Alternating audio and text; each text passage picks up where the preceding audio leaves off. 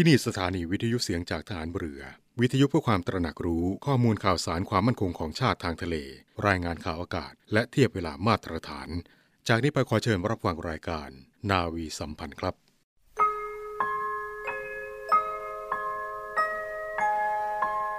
เราจะสืบสาร รักษาและต่อยอด และคลองแผ่นดินโดยธรรม เพื่อประโยชน์สุขแห่งอาณาราษฎรตลอดไป พระปฐมบรมราชองค์การ พระบาทสมเด็จพระวชิรเกล้าเจ้าอยู่หัว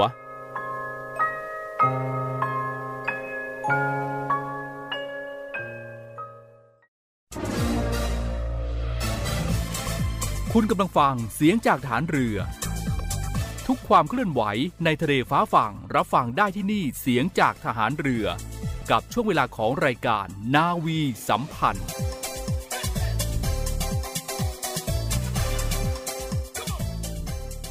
สวัสดีคุณผู้ฟังทุกท่านครับ ได้เวลาของรายการนาวีสัมพันธ์ในเช้าวันนี้แล้วครับ7โมงครึ่งถึง8โมงเราจะมาพบกันเป็นประจำทางสถานีวิทยุในเครือข่ายเสียงจากทหารเรือ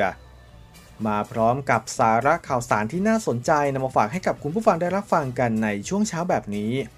มาพบกันในวันนี้ครับ วันพุธที่ 9 มีนาคม พุทธศักราช 2565 อยู่กับผมจ่าเอกปฏิพลรับหน้าที่เป็นผู้ดำเนินรายการเช่นเคยครับ คุณผู้ฟังครับสถานการณ์การแพร่ระบาดของโรคติดเชื้อไวรัสโคโรนา 2019 หรือโควิด -19 ในบ้านเรายังอยู่ในภาวะที่น่าเป็นห่วงนะครับ จะเห็นว่าตัวเลขผู้ติดเชื้อนั้นยังอยู่ในระดับที่สูง แล้วก็มีผู้เสียชีวิตจากโรคนี้อย่างต่อเนื่อง หนึ่งในกลุ่มเสี่ยงที่น่าเป็นห่วงตั้งแต่เริ่มมีการแพร่ระบาดของไวรัสโควิด -19 ก็คือบรรดาผู้ป่วยที่มีโรคประจำตัวครับ จะเห็นได้ว่านับตั้งแต่มีการแพร่ระบาดของโรคไวรัสโควิด -19 ครั้งแรก และเริ่มมีผู้เสียชีวิตจากการติดเชื้อไวรัสตัวนี้ สัดส่วนของผู้เสียชีวิตที่มีโรคประจำตัวมีสูงมากครับ เรารู้กันดีอยู่แล้วนะครับว่าโรคเบาหวานก็เป็นหนึ่งในโรคประจำตัวที่มีความเสี่ยง แต่เราจะรู้หรือไม่ว่ามีความแตกต่างในการดูแลแนวทางรักษาของผู้ที่เป็นโรคเบาหวาน แล้วเกิดติดเชื้อไวรัสโควิด -19 จะเป็นอย่างไรต้องทำอะไรบ้าง รายการนวิสัมพันธ์ได้รับโอกาสจากบุคลากรทางการแพทย์มาช่วยให้ความรู้ในเรื่องของโรคเบาหวานกับโควิด -19 โดยนวโทหญิงแพทย์หญิงสุภัสสาเลิศล้ำ อายุรแพทย์โรคต่อมไร้ท่อและระบบเมตาบอลิซึม โรงพยาบาลสมเด็จพระปิ่นเกล้ากรมแพทย์ทหารเรือ คุณหมอได้ให้เกียรติกับทางรายการในการสัมภาษณ์พิเศษในวันนี้ ถ้าพร้อมแล้วเชิญติดตามรับฟังกันได้เลยครับ สวัสดีค่ะ ต้อนรับทุกท่านเข้าสู่ช่วงพิเศษของทางรายการในวันนี้นะคะ มีอีกหนึ่งเรื่องราวสาระน่ารู้ด้านสุขภาพมาฝากฟังกันค่ะ เป็นเรื่องราวของการดูแลตัวเองให้ห่างไกลจากโรคภัยไข้เจ็บ ช่วงนี้นะนอกจากโรคโควิด -19 แล้ว วันนี้ก็มีอีกหนึ่งประเด็นโรคเกี่ยวกับสุขภาพ ที่ต้องเฝ้าระวังในของระบบต่อมไรท่อ อย่างโรคเบาหวาน กับโควิด -19 เรื่องราวที่น่าสนใจในวันนี้มาฝากทุกท่านกันค่ะ ซึ่งทางรายการได้รับเกียรติเป็นอย่างสูงค่ะจากคุณหมอนวโทหญิง แพทย์หญิง สุพัฒษา เลิศล้ำ คุณหมออายุรแพทย์โรคต่อมไรท่อ และระบบเมตาบอลิซึม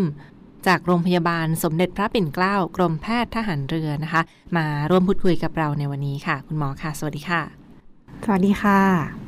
ค่ะเรียกได้ว่าจากสถานการณ์การแพร่ระบาดโควิด -19 ที่ยังคงต้องเฝ้าระวังกันอย่างต่อเนื่องนะคะ ดังนั้นเรื่องราวของโรคภัยไข้เจ็บที่เรามาพูดคุยกันในวันนี้ค่ะ เป็นเรื่องราวของโรคเบาหวาน และการติดเชื้อไวรัสโควิด -19 นะคะ เรียนถามคุณหมอเพิ่มเติมค่ะว่าผู้ป่วยเบาหวานติดเชื้อโควิด -19 แล้วจะมีอาการรุนแรงเพิ่มมากขึ้นอย่างไรคะจริงหรือไม่คะ ค่ะ จากข้อมูลการศึกษาในปัจจุบันนะคะ โอกาสในการติดเชื้อโควิด -19 ในผู้ที่เป็นเบาหวานและไม่เป็นเบาหวานนั้นไม่แตกต่างกันค่ะ แต่ในผู้ที่เป็นเบาหวานหากมีการติดเชื้อโควิด -19 แล้ว จะส่งผลทำให้มีความรุนแรง แล้วก็เกิดภาวะแทรกซ้อนได้มากขึ้นค่ะ โดยเฉพาะอย่างยิ่งในผู้ป่วยเบาหวานที่มีการคุมน้ำตาลได้ยังไม่ดีนะคะ โดยสาเหตุนั้นเนี่ยเกิดจากระดับน้ำตาลที่สูงเนี่ยจะทำให้ภูมิคุ้มกันของร่างกายในการกำจัดเชื้อโรคนั้นต่ำลงค่ะ ขณะเดียวกันตัวเชื้อโรคเนี่ยก็จะสามารถเจริญเติบโตได้ดียิ่งขึ้นค่ะ โดยในผู้ป่วยเบาหวานเองเนี่ยที่มีการติดเชื้อโควิด -19 จะพบมีภาวะแทรกซ้อนที่มากขึ้น ทั้งปอดอักเสบมากขึ้น หรือว่าปอดอักเสบนั้นมีความรุนแรงจนถึงขั้นต้องใส่เครื่องช่วยหายใจมากขึ้นค่ะ มีภาวะไตวายที่ต้องได้รับการรักษาด้วยการฟอกไตมากขึ้น แล้วก็มีอัตราการเสียชีวิตที่มากขึ้นด้วยค่ะ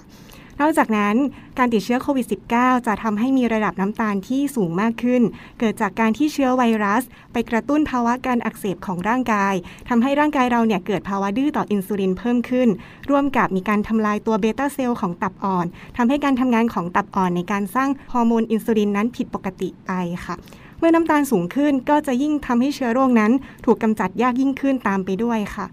ยิ่งไปกว่านั้นในผู้ป่วยเบาหวานเองก็มักจะมีโรคร่วมหลาย ๆ ชนิด เช่น โรคหัวใจ โรคไตวายเรื้อรัง โรคอ้วน ซึ่งโรคต่าง ๆ เหล่านี้เองก็จะยิ่งเป็นปัจจัยส่งเสริมที่ทำให้การติดเชื้อโควิด -19 นั้นรุนแรงมากยิ่งขึ้นค่ะเรียกได้ว่าถ้ามีโรคประจำตัวอย่างโรคเบาหวานแล้วนะคุณฟังคะ คุณหมอแพทย์ก็ได้กล่าวไปว่าถ้ามีติดเชื้อ โควิด -19 เพิ่มขึ้นด้วยก็จะมีความเสี่ยงในการรักษาโรคหรือว่ามีการรักษาที่ต้องใช้เครื่องช่วยหายใจ มีการดูแลเป็นพิเศษนะคะเนื่องจากว่าเจ้าเชื้อโควิด -19 ก็จะทำให้ระดับน้ำตาลในเลือดสูงขึ้นได้ด้วยเช่นเดียวกันค่ะดังนั้นก็ต้องระวังเป็นพิเศษเลยสำหรับผู้ป่วยที่มีโรคประจำตัวอย่างโรคเบาหวานนะคะแล้วก็ถ้าไปติดโควิด -19 ขึ้นมาก็จะเสี่ยงอันตรายแน่นอนค่ะ ทีนี้ค่ะเรียนถามคุณหมอแพทย์เพิ่มเติมถึงการรักษาโรคโควิด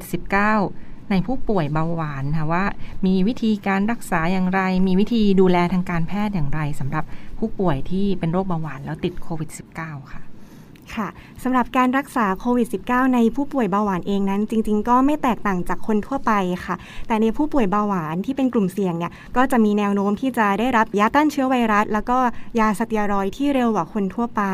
ดังนั้นสิ่งสำคัญในการรักษาก็จะต้องควบคุมระดับน้ำตาลให้อยู่ในเกณฑ์ปกติค่ะ ซึ่งเดิมผู้ป่วยเบาหวานที่มีการคุมน้ำตาลที่อยู่ในเกณฑ์ปกติดีอยู่แล้ว หรือว่าใช้เพียงแค่ยารับประทาน หากต้องมานอนโรงพยาบาลเพื่อรักษาโควิดเนี่ยอาจจะมีระดับน้ำตาลในเลือดที่สูงขึ้นจำเป็นจะต้องใช้ยาฉีดอินซูลิน เพื่อควบคุมระดับน้ำตาลให้อยู่ในเกณฑ์ปกติค่ะความสำคัญคือการรักษาที่ล่าช้าอาจจะส่งผลทำให้เกิดอันตรายถึงแก่ชีวิต จากภาวะน้ำตาลในเลือดที่สูงรุนแรง จนกระทั่งมีสารคีโตนข้าง แล้วก็มีภาวะเลือดเป็นกรดค่ะ นี่ได้ว่าก็เป็นวิธีการรักษาโรคโควิด -19 ในผู้ป่วยเบาหวานนะดังนั้นก็ต้องอยู่ในความดูแลของคุณหมอเป็นพิเศษมากเลยทีเดียวค่ะสำหรับผู้ป่วยที่มีโรคประจำตัวอย่างโรคเบาหวานนะก็ต้องรีบปรึกษาคุณหมออย่างทันท่วงทีด้วยค่ะในสถานการณ์ของโควิด -19 แบบนี้นะคะ และเรียนถามคุณหมอเพิ่มเติมอีกหนึ่งประเด็นค่ะ ถ้าผู้ป่วย เป็นเบาหวานแล้วติดเชื้อโควิด -19 นะคะเป็นโรคเบาหวานอยู่แล้ว แล้วไปติดเชื้อโควิด -19 เขาควรจะดูแลตัวเองอย่างไร หรือปฏิบัติตนอย่างไรเป็นพิเศษในครั้งนี้ค่ะ ค่ะสำหรับผู้ป่วยเบาหวานเมื่อได้รับการติดเชื้อโควิด -19 แล้วนะคะ สิ่งสำคัญควรจะทำการตรวจเช็คดูว่า ยารักษาเบาหวานนั้นมีอยู่เพียงพอหรือไม่ หากที่จะต้องถูกกักตัวอยู่ที่บ้านเป็นระยะเวลาประมาณ 1-2 สัปดาห์ค่ะ และในผู้ป่วยที่ได้รับการรักษาด้วยยาฉีดอินซูลิน แนะนำว่ายาหยุดฉีด อินซูลินค่ะ เพราะว่าจากการติดเชื้อโควิด -19 เนี่ยจะทำให้มีระดับน้ำตาลที่สูงขึ้น หากหยุดยาฉีดอินซูลินอาจจะทำให้ส่งผลเกิดน้ำตาลสูงที่รุนแรงได้ค่ะ นอกจากนั้นยังแนะนำให้มีการตรวจระดับน้ำตาลปลายนิ้วบ่อยๆ เพราะว่าน้ำตาลเนี่ยนอกจากที่จะสูงแล้วก็มีโอกาสต่ำได้เช่นกันค่ะและในภาวะที่ ร่างกายเรามีระดับน้ำตาลในเลือดสูง อาจจะทำให้ร่างกายเรามีการปัสสาวะบ่อยขึ้นนะคะทำให้ร่างกายขาดน้ำดังนั้นสิ่งสำคัญจำเป็นจะต้องมีการดื่มน้ำอย่างเพียงพอ เพื่อลดโอกาสในการเกิดน้ำตาลสูงรุนแรง และภาวะเลือดเป็นกรดจากเบาหวานค่ะ สำหรับในผู้ป่วยที่มีอาการจากโควิด -19 มาก ๆ โดยเฉพาะมีอาการคลื่นไส้อาเจียน หรือว่ามีท้องเสียมาก ๆ แนะนำว่าอาจพิจารณาหยุดยารับประทานเบาหวานบางชนิด เช่น ยาในกลุ่มเมทฟอร์มิน หรือว่ายาในกลุ่ม SGLT2 inhibitor ค่ะ ทั้งนี้ควรจะได้รับคำแนะนำคำปรึกษาจากแพทย์ผู้ดูแลโดยใกล้ชิดค่ะ และในกรณีที่ผู้ป่วยมีการรับประทานอาหารได้น้อยลง ก็แนะนำให้รับประทานอาหารที่ย่อยง่าย แล้วก็ยังคงมีคาร์โบไฮเดรตอยู่นะคะ เช่นซุป เจลลี่ หรือว่าผลไม้อบแห้งเป็นต้นค่ะ แต่หากผู้ป่วยเบาหวานนั้นรับประทานอาหารไม่ได้เลย หรือว่ามีอาการคลื่นไส้อาเจียนมาก ท้องเสียมากก็แนะนำให้รีบมาโรงพยาบาลนะคะ เพื่อรับการรักษาโดยการให้สารน้ำทางหลอดเลือดดำค่ะค่ะนั่นก็เป็นวิธีการรักษาที่เน้นย้ำให้ปฏิบัติตามอย่างต่อเนื่องทั้งฟังค่ะ เพื่อเป็นประโยชน์ต่อตัวเราเองและคนที่เรารักอีกด้วยค่ะ เรื่องราวที่น่าสนใจในครั้งนี้ยังไม่จบเพียงเท่านี้ฟังค่ะโรค เบาหวานกับโรคโควิด -19 เรื่องราวในครั้งนี้จะมาพูดคุยกันต่อในตอนต่อไปนะคะ และวันนี้ทางรายการต้องขอกราบขอบพระคุณเป็นอย่างสูงค่ะ คุณหมอแพทย์นาวโทหญิงแพทย์หญิง สุพัฒษาเลิศล้ำ คุณหมออายุรแพทย์โรคต่อมไรท่อ และระบบเมตาบอลิซึม จากโรงพยาบาลสมเด็จพระปิ่นเกล้า กรมแพทย์ทหารเรือที่มาร่วมพูดคุยกับเราในวันนี้ และพบกันใหม่ในตอนต่อไป วันนี้ลาไปก่อน สวัสดีค่ะ และนั่นก็เป็นการให้สัมภาษณ์ โดยนวโทหญิง แพทย์หญิงสุภาษาเลิศล้ำ อายุรแพทย์โรคต่อมไร้ท่อ และระบบเมตาบอลิซึม โรงพยาบาลสมเด็จพระปิ่นเกล้ากรมแพทย์ทหารเรือ ในการมาให้ความรู้เรื่องโรคเบาหวานกับโควิด -19 แต่ยังไม่หมดเพียงเท่านี้นะครับ สามารถติดตามอย่างต่อเนื่องได้ในรายการนาวีสัมพันธ์ครับในช่วงนี้ไปพักกันก่อนสักครู่ครับ ช่วงหน้าพบกับเนวีอัปเดตกับคุณอาร์มพิรวัตรมาดูกันครับว่าวันนี้คุณอาร์มมีเรื่องราวอะไรมาอัปเดตให้เราฟังกันบ้างครับ คุณสมบัติทหารเรือไทย ในทหารเรือไทยควรมีคุณสมบัติที่สำคัญ 5 ประการ คือ 1. มีความรู้จะต้องขวนขวายหาความรู้และฝึกฝนตนเองอยู่เสมอ รู้จักถ่ายทอดความรู้ให้แก่ผู้อื่น รู้จักใช้ความรู้ให้เป็นประโยชน์ 2. เป็นผู้นำทางทหาร มีลักษณะท่าทางองอาจสมเป็นทหาร และมีความเข้มแข็งทั้งร่างกายและจิตใจ มีระเบียบวินัย มีความสำนึกในหน้าที่ กล้าตัดสินใจและรับผิดชอบ มีมนุษยสัมพันธ์ที่ดี มีจิตใจแน่วแน่ไม่ท้อถอย มีความอดทนภาคเพียรและกระตือรือร้น มีความริเริ่ม มีความเป็นธรรม มีไหวพริบ 3. มีความซื่อสัตย์และความจงรักภักดี 4. เป็นสุภาพบุรุษ มีความเมตตากรุณา เสียสละ ไม่อิจฉาริษยา มีคุณธรรมและจริยธรรม มีความสุภาพอ่อนโยน รู้จักกาลเทศะ 5. มีความละเอียดรอบคอบไม่ประมาท คุณสมบัติทหารเรือไทย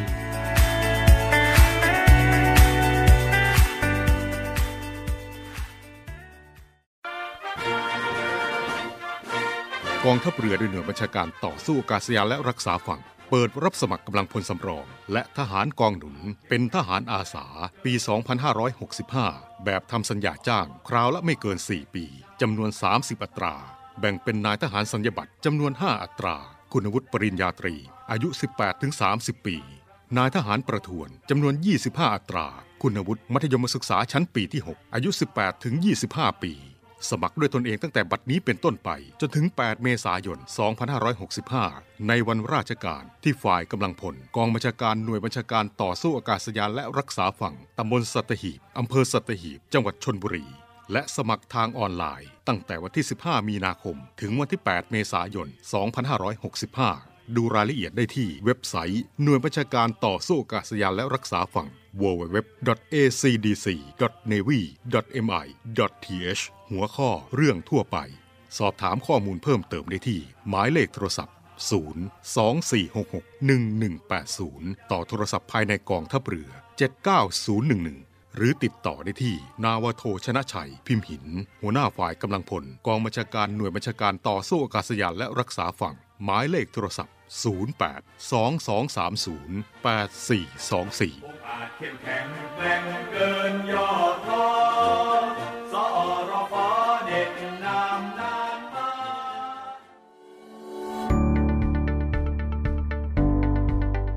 ศูนย์ตอบโต้ภาวะฉุกเฉินโควิด -19 กองทัพเรือ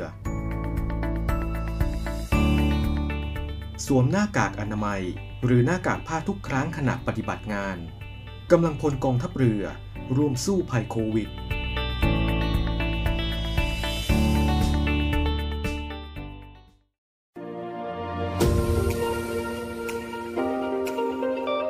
เนวี่อัปเดตกับพีรวัตรสุทธิบุญ สวัสดีครับคุณผู้ฟังครับอยู่กับผมเพียรวัตรสุธิบุญครับก็กลับมาพบกันครับกับข่าวสารแล้วก็เรื่องราวที่ผมนำมาฝากคุณผู้ฟังให้ฟังกันในทุกๆเช้าของวันครับรวมไปถึงเรื่องราวที่น่าสนใจรอบโลกของเราครับก็ยังคงต้องติดตามกันอย่างต่อเนื่องครับซึ่งวันนี้ก็สืบเนื่องต่อจากคราวที่แล้วครับคุณผู้ฟังที่พูดถึงในเรื่องโควิดของเกาหลีใต้แล้วก็เวียดนาม ซึ่งผมก็ได้ปิดท้ายอยู่กับฮ่องกงนะครับคุณผู้ฟัง วันนี้จะมาตามต่อกันว่าฮ่องกงสถานการณ์เป็นอย่างไรบ้าง ก็ต้องบอกว่าฮ่องกงในขณะนี้เองถือว่าเป็นยอดนิวไฮที่มีผู้ป่วยทะลุสูงกว่า 5.6 หมื่นคน โดยร้านค้าก็ได้มีการจำกัดการซื้อของ แล้วก็ประชาชนยังคงแตกตื่นในเรื่องของการกักตุนสินค้าอีกด้วย f r e t e r และ State Time ได้มีการรายงานสถานการณ์โรคโควิด -19 ในฮ่องกงที่ถือว่ายังคงวิกฤตหนัก หลังจากที่เชื้อกลายพันธุ์โอมิครอนระบาดอย่างหนัก ก็สมนให้มียอดผู้ป่วยเพิ่มขึ้นอย่างต่อเนื่อง รายงานยังระบุว่าอัตราการติดเชื้อที่พุ่งพรวดก็ทำให้ประชาชนได้มีการหวาดวิตก และแห่กันกักตุนของกินของใช้รวมไปถึงยารักษาโรค กันอย่างต่อเนื่องเมื่อช่วงสัปดาห์ที่ผ่านมา ซึ่งเป็นเหตุให้ร้านค้าปลีกยักษ์ใหญ่สองแห่งในฮ่องกงได้มีการประกาศใช้มาตรการจำกัดจำนวนสินค้าบางประเภท และก็มีการลดระยะเวลาในการเปิดปิดให้บริการ PARKnSHOP ถือว่าเป็นหนึ่งในเครือซูเปอร์มาร์เก็ตยักษ์ใหญ่ที่สุดของฮ่องกง ก็ได้มีการระบุในแถลงการว่าสินค้าที่จำกัดจำนวนไม่เกิน 5 ชิ้นต่อผู้ซื้อในแก่ข้าวสาร อาหารกระป๋อง กระดาษชำระ นอกจากนี้เองพาเอินช็อปส่วนใหญ่จาก 200 สาขาก็จะมีการปิดให้บริการในเวลา 15 นาฬิกาอีกด้วยส่วนในฝั่งของวัสานร้านค้าปลีกในด้านสินค้าสุขภาพและความงามของฮ่องกงที่ใหญ่ที่สุดในโลก ก็ยังระบุว่าจะจำกัดจำนวนสินค้าบางประเภทไม่ว่าจะเป็นยาแก้ปวด และก็ยาแก้ไข้ ก่อนหน้านี้ครับผู้ฟังต้องบอกว่าทางการฮ่องกงก็ได้มีการเรียกร้องให้ประชาชนอยู่ในความสงบ และหยุดในการกักตุนสินค้า ซึ่งก็ย้ำว่าของใช้และยารักษาโรค มีจำนวนที่มากพอแล้วก็มีปริมาณมากเพียงพอต่อประชากรชาวฮ่องกงฉะนั้นให้อยู่ในความสงบ แล้วก็หยุดในเรื่องของการกักตุนสินค้านี้ไว้ แต่อย่างไรก็ตามครับ ไม่ว่าจะเป็นในการประกาศตรวจหาเชื้อจากประชากรทั้งหมด ก็ทำให้ผู้คนและก็ประชาชนต่างสับสน และตื่นตระหนก โดย อาจมีการกลัวว่าจะมีการล็อกดาวน์ก็ทำให้ดังนี้เองประชาชนก็ออกมาแห่ซื้อสินค้าเป็นจำนวนมาก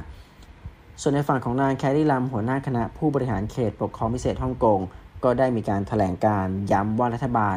ไม่มีแผนล็อกดาวน์ในการปิดฮ่องกงทั้งเกาะก็ตาม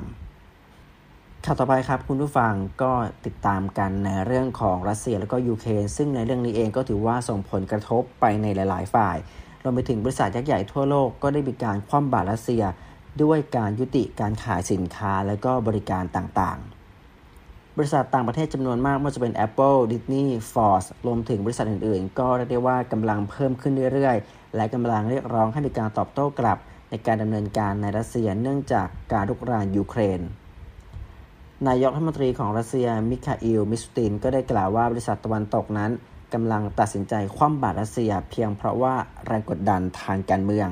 และถูกห้ามให้ขายทรัพย์สินของรัสเซีย จนกว่าสถานการณ์จะสงบลง ในขณะเดียวกันประเทศต่างๆ ทั่วโลกก็ได้มีการกำหนดมาตรการคว่ำบาตรต่อรัสเซีย ซึ่งก็ได้มีการเปิดเผยมาตรการใหม่จากสหภาพยุโรป สหรัฐอเมริกา สหราชอาณาจักร ญี่ปุ่น สวิตเซอร์แลนด์ และก็ออสเตรเลียในช่วงไม่กี่วันที่ผ่านมา ซึ่งก็จะเป็นการประกาศอย่างทางการ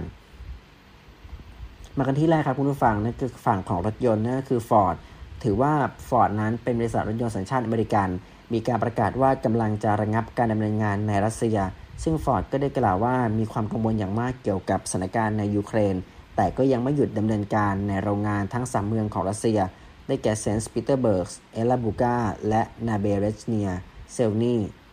ส่วนในฝั่งสายการบิน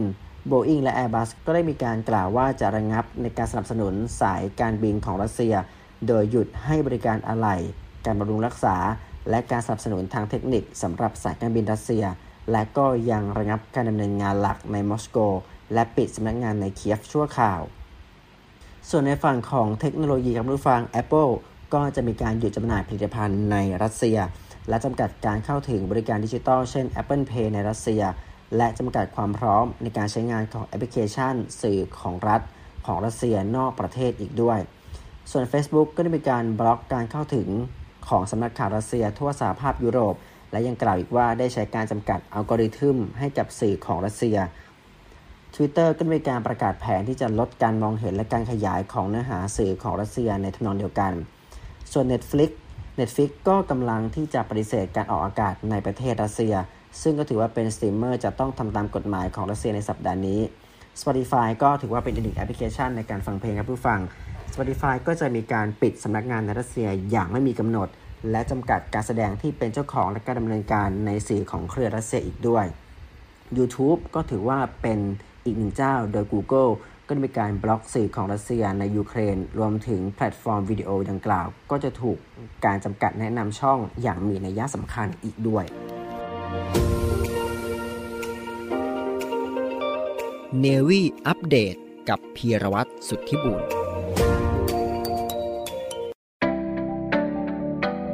เจตนารมณ์ผู้บัญชาการทหารเรือพลเรือเอกสมประสงค์นินสมัย 1. พิทักษ์รักษาปกป้องเทิดทูนสถาบัน 2. ดำรงความพร้อมของกองทัพเรือ 3. ดำรงความร่วมมือระหว่างประเทศอย่างสมดุล 4. พัฒนาและแก้ไขปัญหาของประเทศช่วยเหลือประชาชน 5. ดูแลกำลังพลและครอบครัวให้ผ่านพ้นวิกฤตโควิด -19 6. ปลูกฝังกำลังพลให้มีสุขภาพแข็งแรง มีระเบียบวินัย มีขวัญกำลังใจ 7. ดำรงความต่อเนื่องสวัสดิการบ้านพัก 8. จัดทำแผนโครงการและจัดสรรงบประมาณมีประสิทธิภาพโปร่งใส 9. สร้างการรับรู้ทำความเข้าใจประชาสัมพันธ์เชิงรุก 10. ส่งเสริมงานวิจัยให้สามารถนำไปสู่สายการผลิต เจตนารมณ์ผู้บัญชาการทหารเรือ รวมใจพักรักชาติ ราชศรัทธา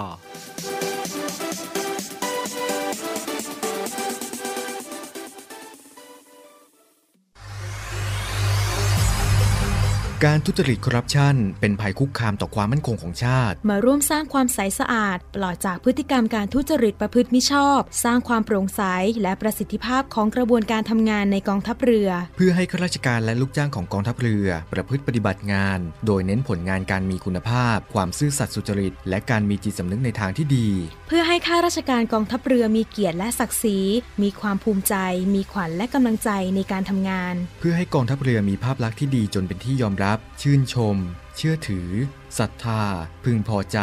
และประทับใจในการทำงาน และผลการทำงานของกองทัพเรือ คุณสามารถมีส่วนร่วมป้องกันและปราบปรามการทุจริต ร่วมกันทำให้กองทัพเรือใสสะอาด แจ้งเบาะแสได้ที่ ศูนย์รับเรื่องร้องทุกกองทัพเรือ 02 475 4789 หรือที่ www.navy.mi.th ร้องทุกข์ ศูนย์ประสานราชการใสสะอาดกองทัพเรือ ร่วมใจ กองทัพเรือไทย ใสสะอาด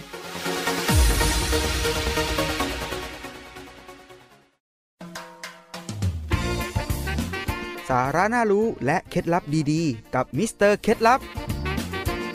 สวัสดีครับ ผมมิสเตอร์เคล็ดลับครับ เคล็ดลับวันนี้ ไข่ขาวสามารถรักษาแผลน้ำร้อนลวกได้จริงหรือคำตอบก็คือ จริงครับ โดยใช้ไข่ขาวทาตรงที่น้ำร้อนลวกให้ทั่ว ทิ้งไว้จนแห้งไปเอง แล้วรอสักพักใหญ่ๆ จึงล้างออก จะทำให้ไม่มีรอยแดงหรือพองเลยครับ ข้อสำคัญ ก่อนทาไข่ขาวอย่าให้ถูกน้ำเย็นหรือของอื่นเลย และอย่าไปแกะหรือเกาตรงที่ใกล้จะแห้ง เพราะจะทำให้หนังถลอกได้ครับ สาระน่ารู้และเคล็ดลับดีๆ กับมิสเตอร์เคล็ดลับ มาร่วมเป็นส่วนหนึ่ง ในการป้องกันและปราบปรามการทำความผิดเกี่ยวกับความมั่นคงของประเทศกับกองทัพเรือพบเห็นเว็บไซต์และการทำความผิดเกี่ยวกับความมั่นคงของประเทศ แจ้งเบาะแสได้ที่ cybercrime@navy.mi.th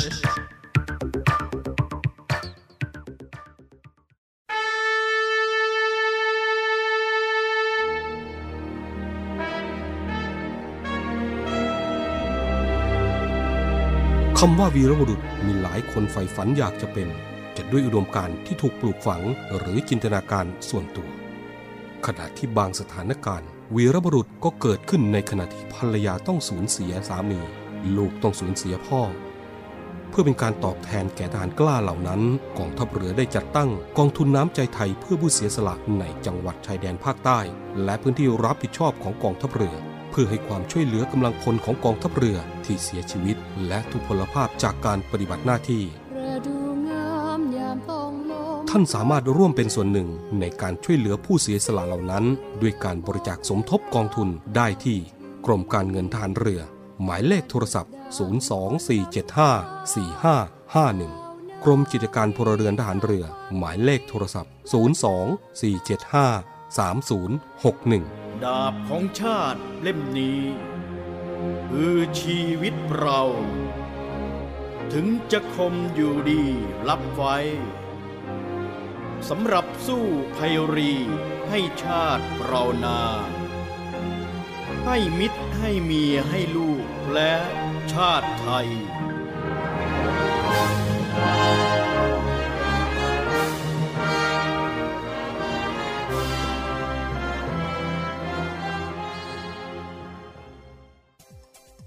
ทั้งหมดนั้นก็คือรายการนาวีสัมพันธ์ในเช้าวันนี้ครับ วันนี้หมดเวลาลงแล้วต้องลาคุณผู้ฟังไปก่อน แล้วพบกันใหม่กับรายการนาวีสัมพันธ์ในวันพรุ่งนี้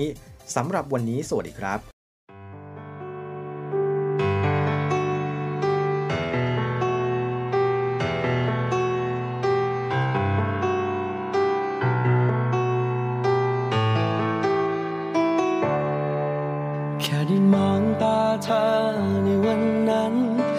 ที่เราเจอกันแค่ครั้งเดียว เปลี่ยนชีวิต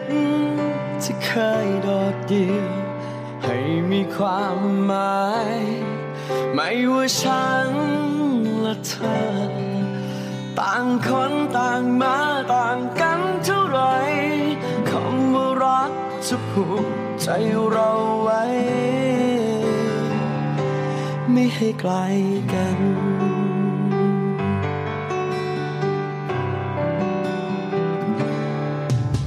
ที่เคยเย็นชาก็วันไหวจากเป็นคนอื่นไกลก็คุ้นเคย สิ่งที่ฉันไม่เข้าใจเลย เธอบอกกันให้รู้ เปลี่ยนชีวิตฉันไป อยากอยู่นานๆเพื่อจะเฝ้าดู วันพรุ่งนี้รักเราจะเป็นอย่างไร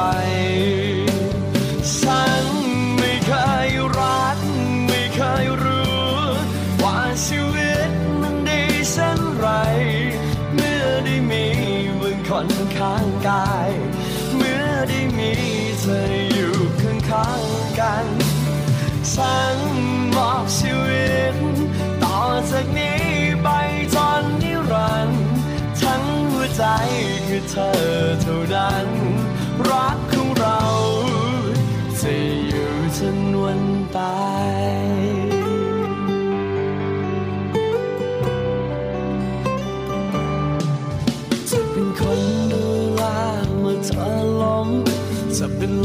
ออกเธอเมื่อร้อนใจกี่ปัญหามากมายเพียงใด เรา